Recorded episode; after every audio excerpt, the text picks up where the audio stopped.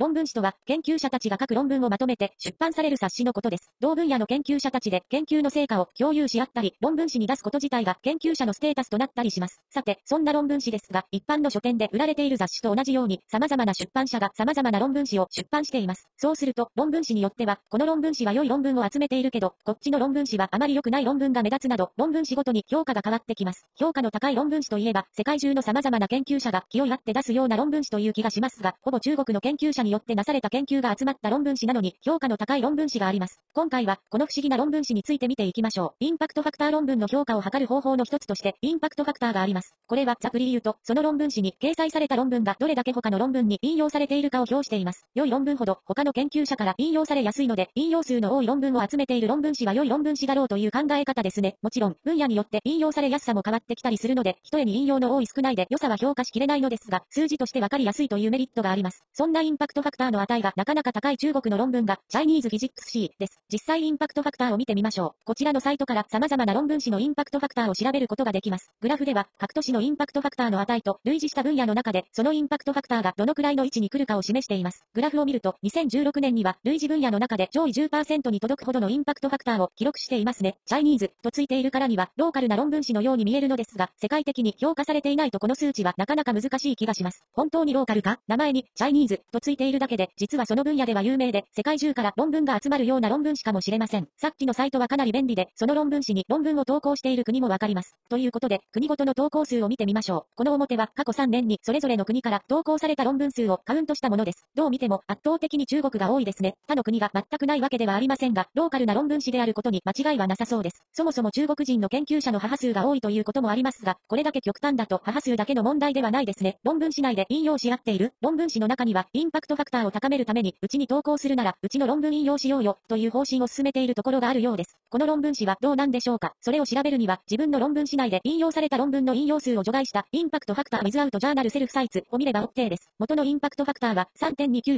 だったので、少しは下がりましたが、そこまで大きく盛られてはいないようです。原因は、たった一つの論文他に考えられる原因は何でしょうかその答えにたどり着くヒントは、インパクトファクターの計算に現れていた数値にありました。上の式でインパクトファクターが計算されているのですが、分数式の分子に着目してください。2015年に出版された論文の引用数が149に対して、2016年に出版された論文の引用数が1424と非常に高いことがわかります。一方で、分母の方は2015年と2016年でほとんど変わっていません。つまり、2016年に出版された論文の中で引用数を非常に多く集めた論文があるはずです。そこで、論文の引用数を見てみると、一つの論文が他の論文と比べて以上に多く引用されていることがわかります。タイトルから、レビュー論文であることがわかりますね。レビュー論文とは、特定のトピックについて関連する論文をまとめた論文のことで、一つ一つ文献を細かく引くより、ざっくりと引用したいときに、研究者が引用しやすい論文です。このたった一つのレビュー論文が引用数を大きく稼いだおかげで、論文誌自体のインパクトファクターが大きく引き上げられたということですね。これはインパクトファクター自体の問題ですが、たった一つの論文が論文誌全体の評価のほぼ決めてしまっていて、もはや論文誌全体としての評価とは言い難いですね。まとめローカルなジャーナルに見えるのに、異様にインパクトファクターが高いジャーナルについて、その原因を調べてみました。原因は、たった一つのレビュー論文で、引用のされやすいレビュー論文のおかげで、論文誌全体としてのインパクトファクターが大きくブーストされていることが分かりました。インパクトファクターで論文誌を評価するのは無理があるとはよく言われていますが、まさにその例となっていますね。